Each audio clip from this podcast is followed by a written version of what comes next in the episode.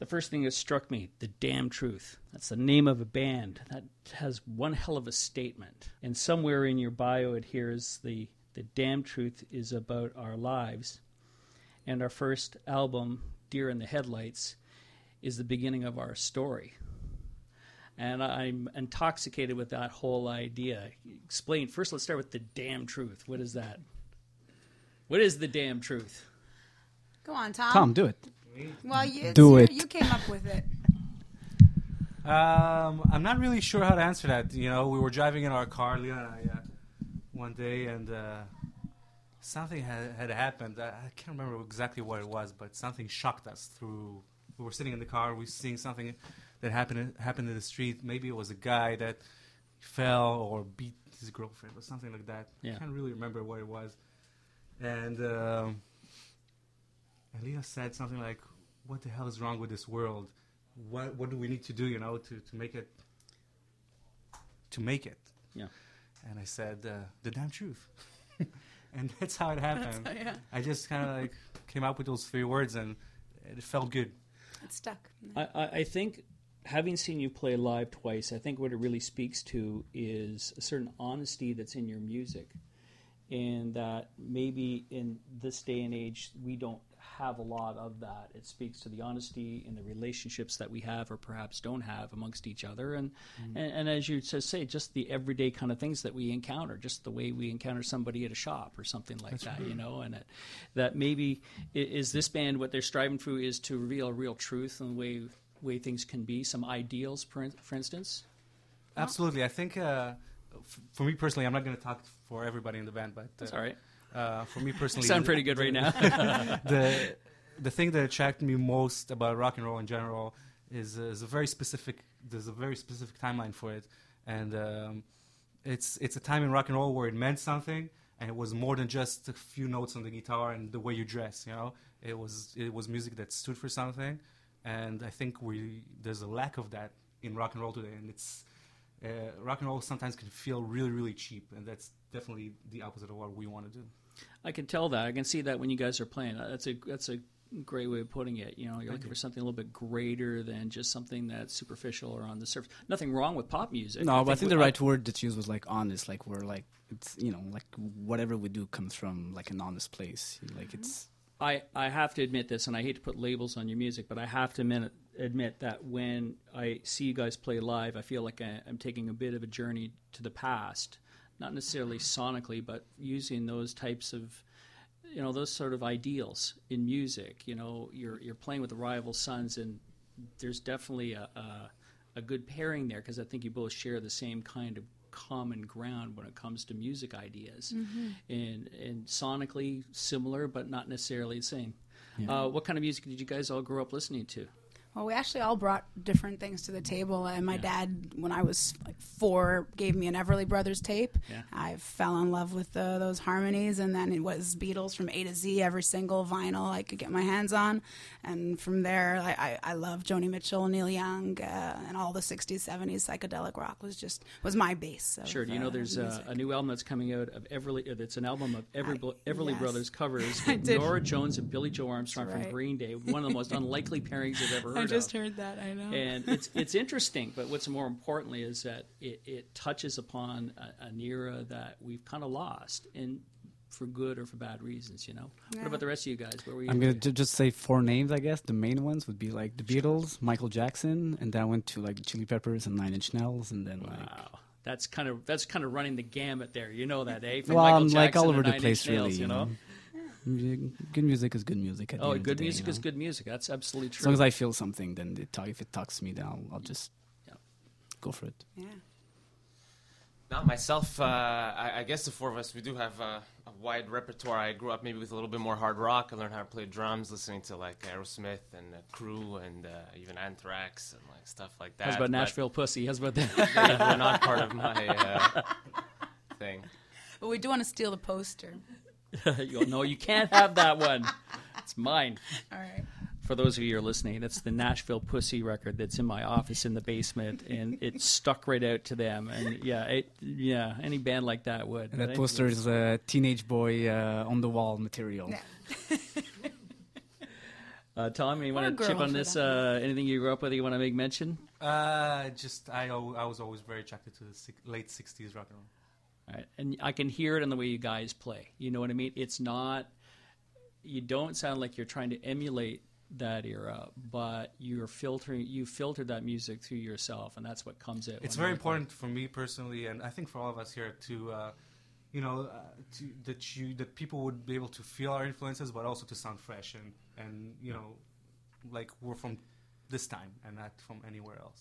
What- because what's- we are from now. Yeah, and what you brushed on before that ideal of like that idea from back in the day, the way they were doing things. This is where we really, really connect. You know, like uh, the, the the live aspect of it. The, the you can feel. You know, it's like Yeah, it's, we it's record alive. live, you know? uh, exactly. Leila, when I was watching the other night, and when you were performing here, uh, I you you do something that's kind of interesting. And as you get into that moment, is when you were playing, your hand comes off the neck of the guitar, and your hand goes up on the up in the air, and you start to wail, and it immediately reminded me of Janis Joplin, who used to do the same kind of thing. Is that you just physically drive through it, and that's what Janis used to do as well too. You know. Right on. I don't really think about it. I must say that I, I, I it is uh, definitely helpful to open up your, your whole rib cage when Yeah, yeah. you when you want to belt out a note. So I find it's just naturally that's something that my, my body tends to do. It just opens up to like to sustain the sound.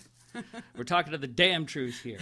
and you have a new album called Dear in the Headlights. And from what I've read, it was not an easy record for you to record, and that there were a few bumps along the pathway recording it. Tell me what it was like recording your first record.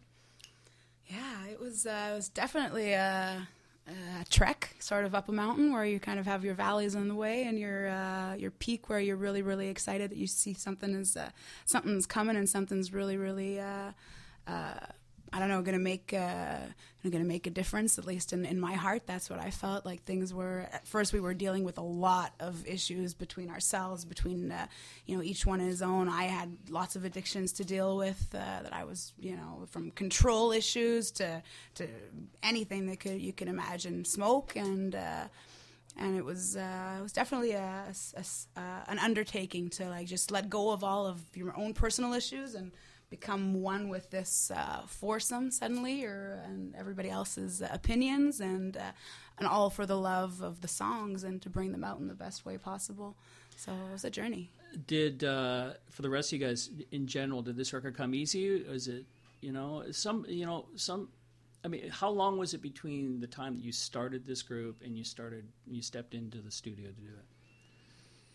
Probably about a couple years, two years or so. Well, we did like a five song, uh, four song EP before Yeah. that. Yeah.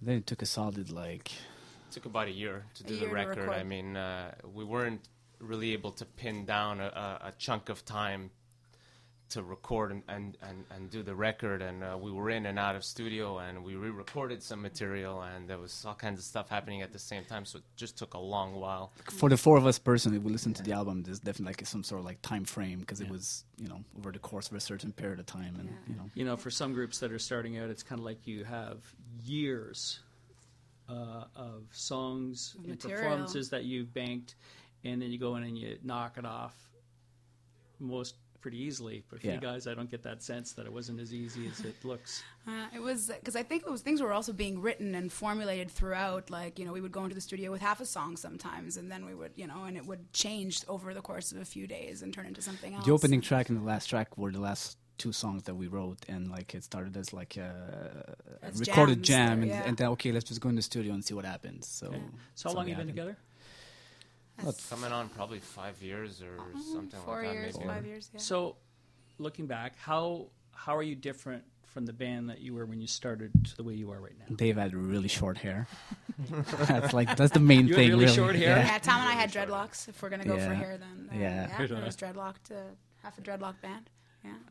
And I was that much less of an asshole There is five some. years ago. By the way, there is for those of you who can't see, there is some serious hair in this band. Oh yeah. Man, I, I, yeah, I try to keep it clean. yeah, you're yeah, you're the only one, but um, uh, there's a point in your show. I have to ask this because it. I've seen you twice, and it happens. And it's Tom and Leo. There comes this point in the show in which you both face each other and you exchange a kiss. I have never seen that on stage, and there's something really sweet about that. Oh. And you don't have to give me an answer for this, but I'm kind of wondering what's going on there.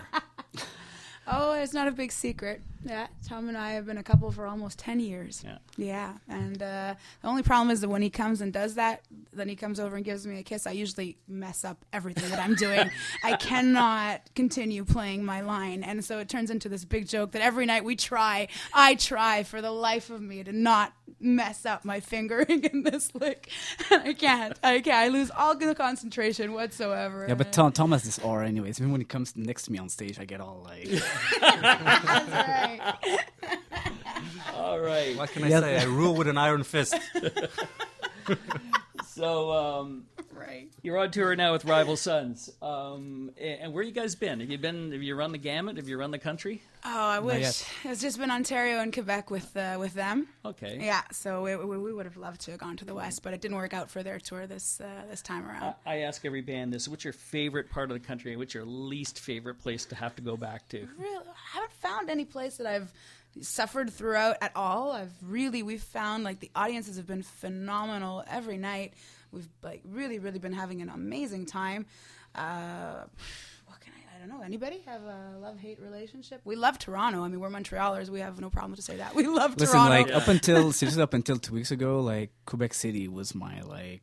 Least favorite. But we had a really great show with them, and That's it's you true. know, and then things Really? turns around. Think you know, okay, we've had bad nights everywhere, and then you show up all of a sudden, and then if there's a good crowd, there's a good group of people, you know, it works both ways, right? So If there's something somebody from Southern Ontario does not understand, it does not understand Quebec, and it doesn't understand how marvelous a place that Montreal is like. Hmm.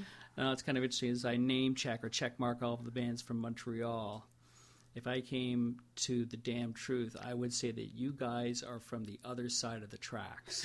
Is that is that an accurate way of putting it? sure, why not? it's close enough. And yet, a- and using a big name like Sam Roberts, I can see how there's a kinship there in the music that you play. It's not sonically Big, it's bigger not than you'd same. think. Sam Roberts, drummer, actually helped us meet each other. It's Yeah, really he was part of the. Uh, yeah. yeah, So it was like go. he knew Tom, That's the and then connection. somehow we all got connected through him. Right. yeah. Yeah. The album's called Dear in the Headlights. Anything anything significant about that? I mean, it's pretty obvious what Deer in the Headlights is like.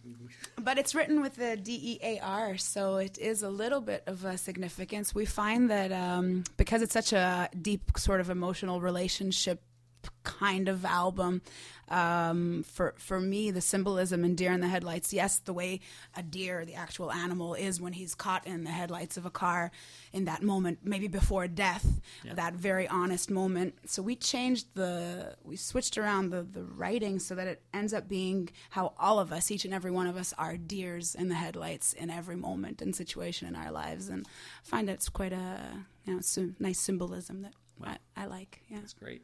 Thank you. Uh, Rival Sons. How long are you touring with them before you do the next one? Well, unfortunately, the last date is tomorrow in Sarnia. And uh, so it's been really awesome. And then we're going, this weekend, we're going up north to a blues festival in northern Quebec, about eight hours into the freaking cold. I was going to say, bring your snowshoes. Oh, yeah. Yeah.